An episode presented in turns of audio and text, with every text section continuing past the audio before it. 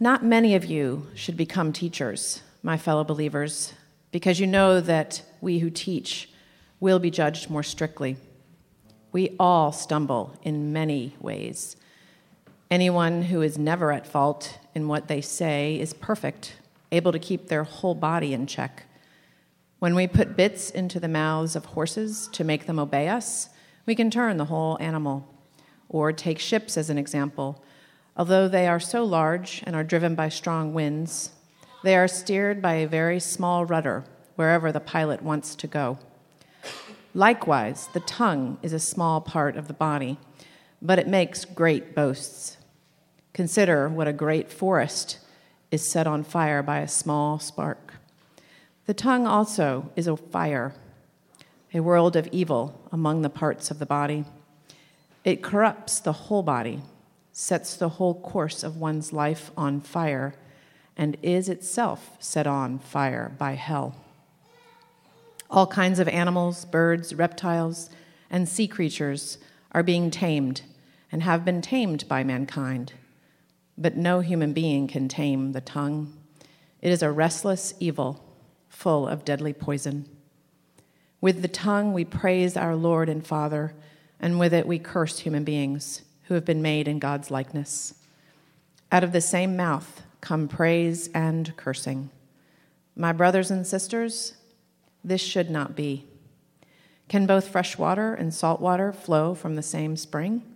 My brothers and sisters, can a fig tree bear olives or a grapevine bear figs? Neither can a salt spring produce fresh water. This is the word of the Lord. Thanks be to God. Let's just pray again for a moment.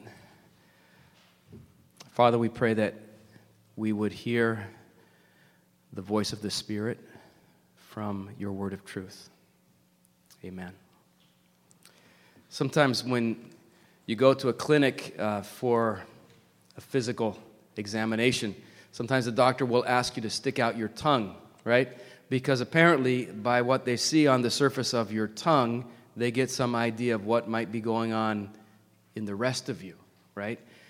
Well, we, we've been studying through the New Testament book of James, and in today's passage, James is essentially he's asking us to stick out our tongues, all right? He's asking us, what I mean is, he's asking us to think about the words that we speak, to give some thought to our patterns of speech. And, the reason for this is be his premise is that what you find on your tongue will show you what's going on in your heart. The, the words that you, you are normally speaking give you an indication of, of what's really going on inside you. So let's look at this passage. I, want to, I just have three thoughts that I want to share with you that concern our speech, three thoughts about our, our words. My thoughts are these First, our words are mighty, right? Our words are mighty. Second, our words are tricky. And then third, our words can be healed. Okay, so first, our, our words are mighty. And here's what I mean guys, human speech is powerful. Human speech is amazingly powerful. James says in verse 5 the tongue is a small part of the body, but it makes great boasts. And, and what he means is we, we might dismiss um, speech as being very insignificant. It's just words. You're all talk. It's just sound waves, right? We, we might dismiss speech as being unimportant. James says, in reality, um, the words we speak have power to change the world. In, a certain way, the words that, that we speak can change um, people's lives, can change situations around us, can, can transform communities in either really, really good ways or in really bad ways. So he, James uses a couple of uh, metaphors here to point out how our words can be used for good. He compares the tongue to a bit in a horse's mouth and to a rudder uh, that, uh, that steers a ship. Now, horses, as you know, are really big powerful animals. To be honest with you, I always get nervous when I'm around horses. They kind of scare me. I, I didn't grow up in the country. They, they make me nervous. They're so big, they're so strong, they're, they're, they're, they're mighty animals, right? And if a horse runs wild, bad things are going to happen. He could hurt you, he could hurt someone else, might hurt himself. Um, it, so a horse, because of its power, is kind of a little bit of danger there. Same way with a ship in the middle of the ocean. It's in, it's in danger, right? There are these powerful um, natural forces, winds and waves and currents that could easily sink that ship and everyone on it. So they're both, because of this, the strength associated with them, there's this, this uh, danger. But the bit in the horse's mouth, uh, it does what? It brings all of that animal's strength and power under control. And it channels it in a, in a constructive way. In the same way, the little rudder at the, at the back of the ship, you know, it, it steers it through all the storms and the waves and, and it takes it to its haven. So the, the, both these metaphors are saying, listen, the horse's bit and the ship's rudder, they're very small. You might dismiss them as unimportant, but they have amazing power for accomplishing really, really good things.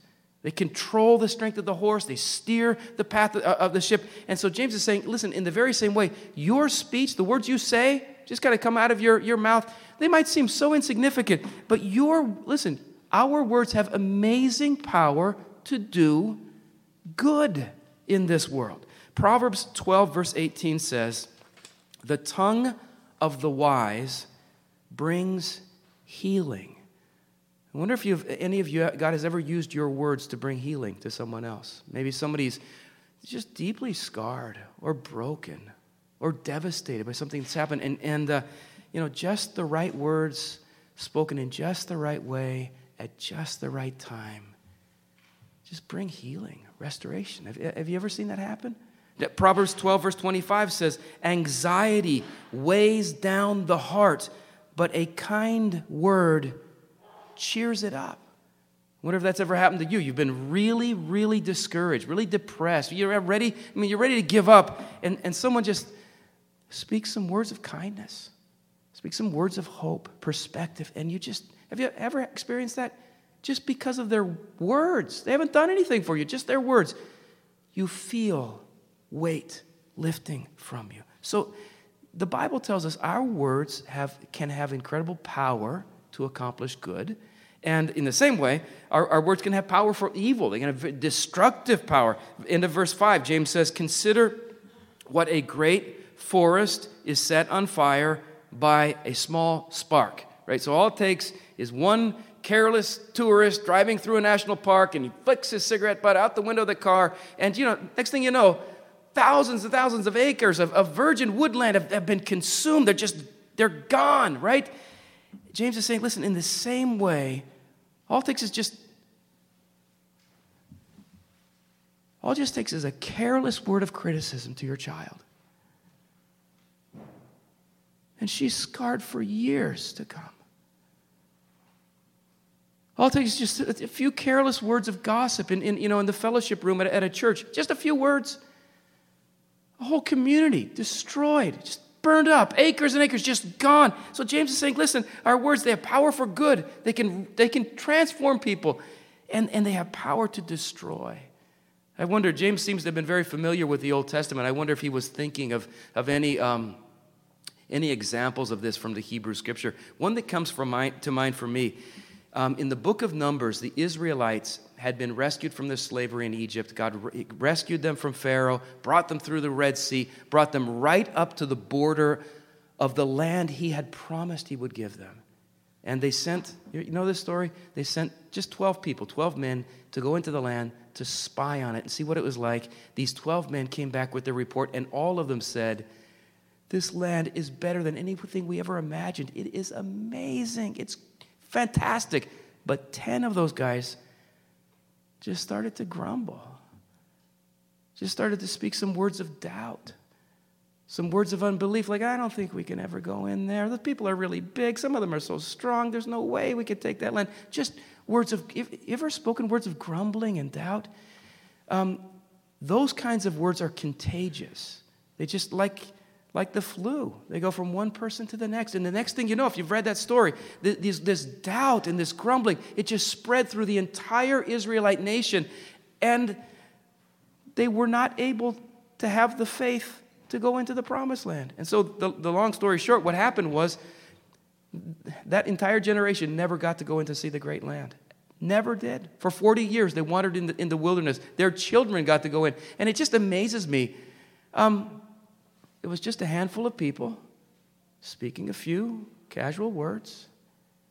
An entire generation of God's people failed to receive the blessing God had planned for them just because of words. So, words have power for good, for evil. Um, Proverbs 18, verse 21 says, The tongue has the power of life and death, and those who love it will eat its fruit. So, I just want you to think about that. Isn't it amazing to think about how much power everyone in this room has? We, you, you can absolutely transform somebody's life this week, or just maybe their day. Let's not overstate it. You could change somebody's day. You could change somebody's week, uh, just with your words. You could, you could absolutely destroy someone, right? Or this week, think about this. You, might, you may not even know. Some guy you're buying a newspaper from, you don't even know. Just a few words from you could just transform somebody's entire perspective, build faith, ins- inspire hope. You have power. So do I, just with just our words. Now, I bet every one of us here is saying, I want to use my words for good. I don't want to destroy people. I want to use my words to build people up. Are you saying that? I bet you are. Listen, and, and here's the problem. This is my second point. Our words are tricky. They are mighty, but they are tricky. And what I mean is, it is, isn't it so hard to keep from using our words the wrong way. I mean, it's so hard to use, only use our words always in positive, constructive ways. In, in fact, here's what James says, verse 7 and 8. He says, All kinds of animals, birds, reptiles, and sea creatures are being tamed and have been tamed by mankind, but no human being can tame the tongue. No one can get in control of this. He says the tongue is a restless evil, full of deadly poison. In fact, in verse 2, he says, um, he says Any, anyone who is never at fault in what they say is perfect. And none of us are perfect, right? He's saying, like, none of us, none of us can always say the right thing. Um, and I don't just mean you, you blurt out something comes out the wrong way. I mean, every one of us, every one of us uses our words in ways that just devastate people and dishonor God. To be frank, we use our words to sin. If, if, you, read, if you read through the entire book of uh, James in one sitting, you'll be, you'll be struck by how much he talks about our speech. It's a common theme. He, he keeps talking about ways that we might really sin with our words. For example, in chapter 1, verse 19 and 20, he talks about the danger of speaking angry words. Remember, he said, Everyone should be quick to listen, slow to speak, slow to become angry, because human anger does not produce the righteousness that God desires. So let me ask you a question Have you ever lost your temper, lost your cool, and just lashed out with some words that hurt people? Now, you might say you're sorry, but the hurt is still there. Have you ever lost your temper and spoken angry words? I think most of us, can I say all of us, have done that. It, chapter 2, he talks about uh, the folly of, of speaking empty words. He says, Suppose a brother or sister is without clothes and daily food, and one of you says to them, Go in peace, keep warm, be well fed, but does nothing about their physical needs. He says, What good is it? And I wonder, have you ever just I've done this so many times. Have you ever spoken empty words? Like, oh, I'll be praying for you. God bless you. I hope you're feeling better. You don't really care. It's just, it's just flowery, empty words that don't do any good at all. James says, What good is that? You're discouraging people by doing that. I've done that. Have you? It, so he talks about angry words, talks about empty words. He talks about he talks about the destructive power of slanderous words, talking about people when they are not present. Chapter 4, verse 11 and 12, he says, Brothers and sisters, do not slander one another. There's only one lawgiver and judge, the one who's able to save and destroy. But who are you to judge your neighbor? He's saying, listen, when, you're, when you gossip about somebody, you're acting like the judge, like you're better than them. Who are you to do that? Don't, he says, don't gossip. Don't grumble about people. Chapter 5, verse 9, he says, Listen, don't grumble against one another, brothers and sisters, or you will be judged. So, again, a question for us. I know the answer. Have you ever grumbled about somebody? Just said some offhanded negative things. Oh, I don't like the way she does that. I don't like the way he did that. Just grumbling about others. James says, listen, that invites the judgment of God. It is so destructive. So he talks about angry words, empty words, slanderous words, and he also he, he talks about um, the sinfulness of deceitful words. Chapter 5, verse 12, he says, Let your, have you ever heard this before? He says, Let your yes be yes, and your no be no. He said, just, in other words, say what you mean, mean what you say. Don't shade things, don't spin things. Don't, you know, you, you don't have to tell a bald faced lie to be deceptive. You can just kind of exaggerate. Or you can leave out a few important details to make yourself look better. Or you can, or, or, you can flatter people. You ever flatter people? You know, you say things, you don't really mean it. Oh, you look great in that shirt. You, you just want them to like you, right? Um, James would say that's deceit, that's lying.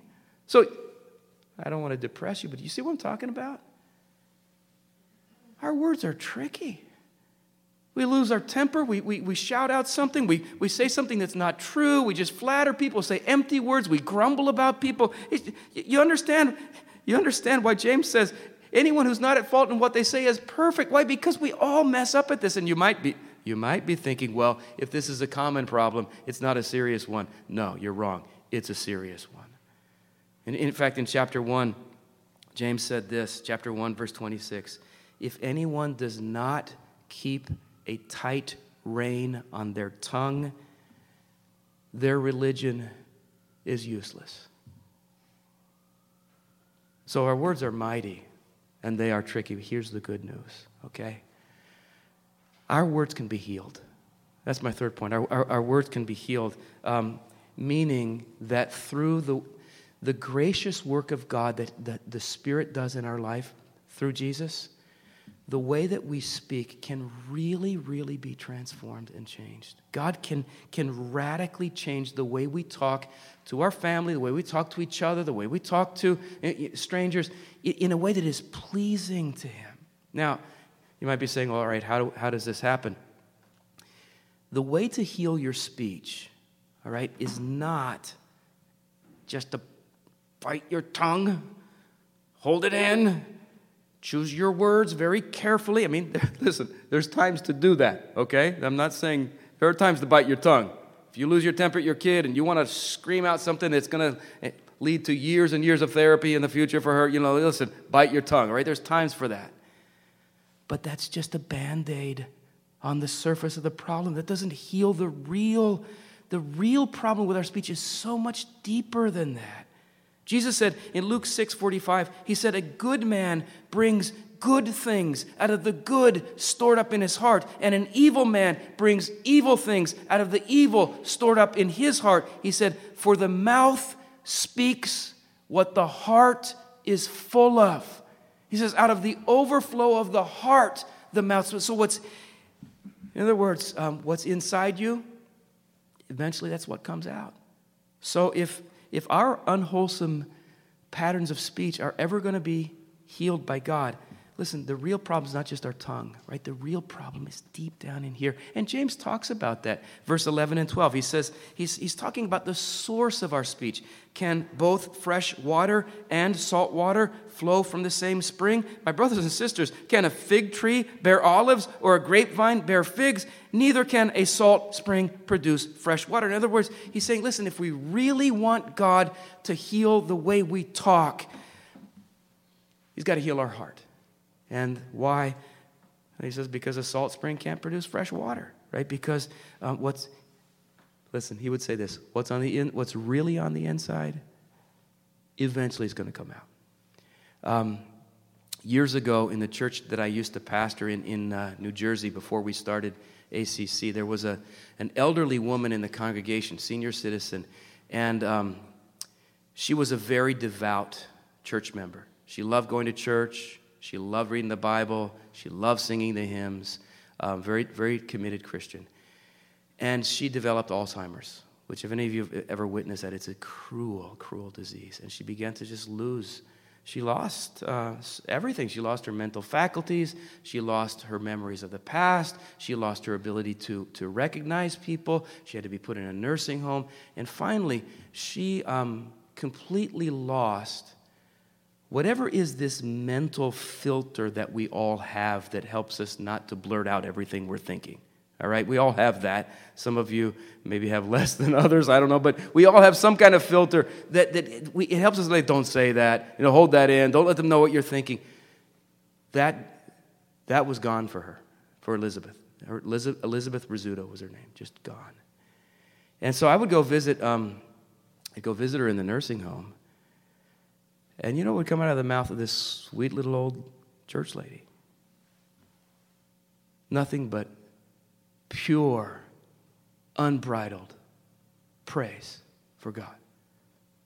I mean, she couldn't, she just couldn't stop praising God everything she would talk about. Just and it was so cute because she had almost it was like a little girl, this girlish giggle. She just talked about the goodness of God nonstop. Um, I'd go see her, Elizabeth. How's how's the food here? You like the food? She says the food is delicious. It's wonderful. Isn't God so good to give me this great food? Elizabeth, how are the people here? Are they nice?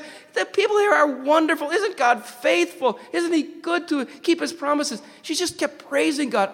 That's all that would come out. Um, I'm, I'm visiting her. This, a woman that worked in, in the nursing home walked by, and, and Elizabeth pointed her. She goes, You see her? Isn't she lovely? She's a pastor's daughter, right? And, and then I thought, wow, pastor's daughter. But then every woman that would walk by, she's a pastor's daughter. Isn't she? Everyone was a pastor's daughter. She just couldn't stop. It was amazing, I'm telling you. Elizabeth Rizzuto couldn't stop praising God. How did, how did that happen to her? Well, God healed her words by healing her heart. How did God do that? There are two, two terms in, in the New Testament that they're, they're kind of technical, theological terms, but they're worth knowing, all right? They're worth learning. And the two terms are these justification and sanctification. All right? So justification is something that God does, boom, like that in an instant. The moment you come to faith in Christ, you repent of your sins, you trust in Him, you receive Him as your Savior, in that second, God justifies you, which means God declares that in His eyes, from that moment on, for the rest of the eternity, you are forgiven of all your sins, and you're not, not just forgiven, God says, you're righteous. He says, I look at you, I see all the beauty and purity of Jesus, and I'll never see anything but that for the rest of eternity. That's, that's justified. Now, uh, uh, when Elizabeth Rizzuto, she was a middle aged single mom when she came to faith in Christ. And when that happened, God just looked at her and said, She had been living for decades, like just a godless life. And God said, You're beautiful in my eyes. You are forgiven. All because of what Jesus did on the cross. That's justification. If you've ever trusted in Christ, God has said that about you. He will never stop saying that about you. He just says, You're righteous, you are righteous, you are beautiful, all because of Jesus. So that's justification. There's another beautiful facet of our salvation. That's our sanctification. And that and sanctification is this long, lifelong process that God, in His grace, does in your life after declaring you to be righteous he now begins to make you righteous. The Holy Spirit starts to work inside you to transform you, to change you. Now, here's what we should know God doesn't need your help with justification. Like he does it, he does it all on his own. But he invites your help with sanctification. You cooperate with the Holy Spirit for him to do this in you. You you actively repent of your sin. You actively believe the gospel. You, you actively seek the Lord in His Word and at His table and in church. And, and, and as you, listen, as you do this, it doesn't happen overnight. Little by little, God really changes you on the inside. He really does. Here's, here's my fear a fear I have for myself and kind of for our generation of Christians. I think that sometimes we settle when talking about sanctification, the work of the Spirit, we settle for so much less than God wants to give us. Guys, He really, what's the, the fruit of the Spirit? Here's, here's what God, the kind of people God wants to make us. Here's the fruit of the Spirit love, joy, peace, patience, gentleness, kindness, goodness, faith, self control. Isn't that the kind of person? That's the kind of man, the kind of woman you've always dreamed of being. God is saying, That's what I want to make you. And as we let the Holy Spirit work within us, we daily repent, we daily believe the gospel, we seek the Lord in the ways that He's provided for us to find Him. Listen, can you imagine what He can do in your heart? So that, God forbid, someday we're in a nursing home blurting out every little thought that comes into our mind. It's all giving glory to Jesus. Wouldn't that be fantastic? Jesus, in, in John chapter 8, he talked about that if you sin, you're a slave to sin. That's not good news, right? But he said this in John 8 36. He said, If the Son sets you free, you will be free indeed. Guys, God has set us free from our sins so the Spirit can change us. Let's, let's not settle for less. Amen? Let's, let's let Him do that in us. And our words will be healed. Let's pray together.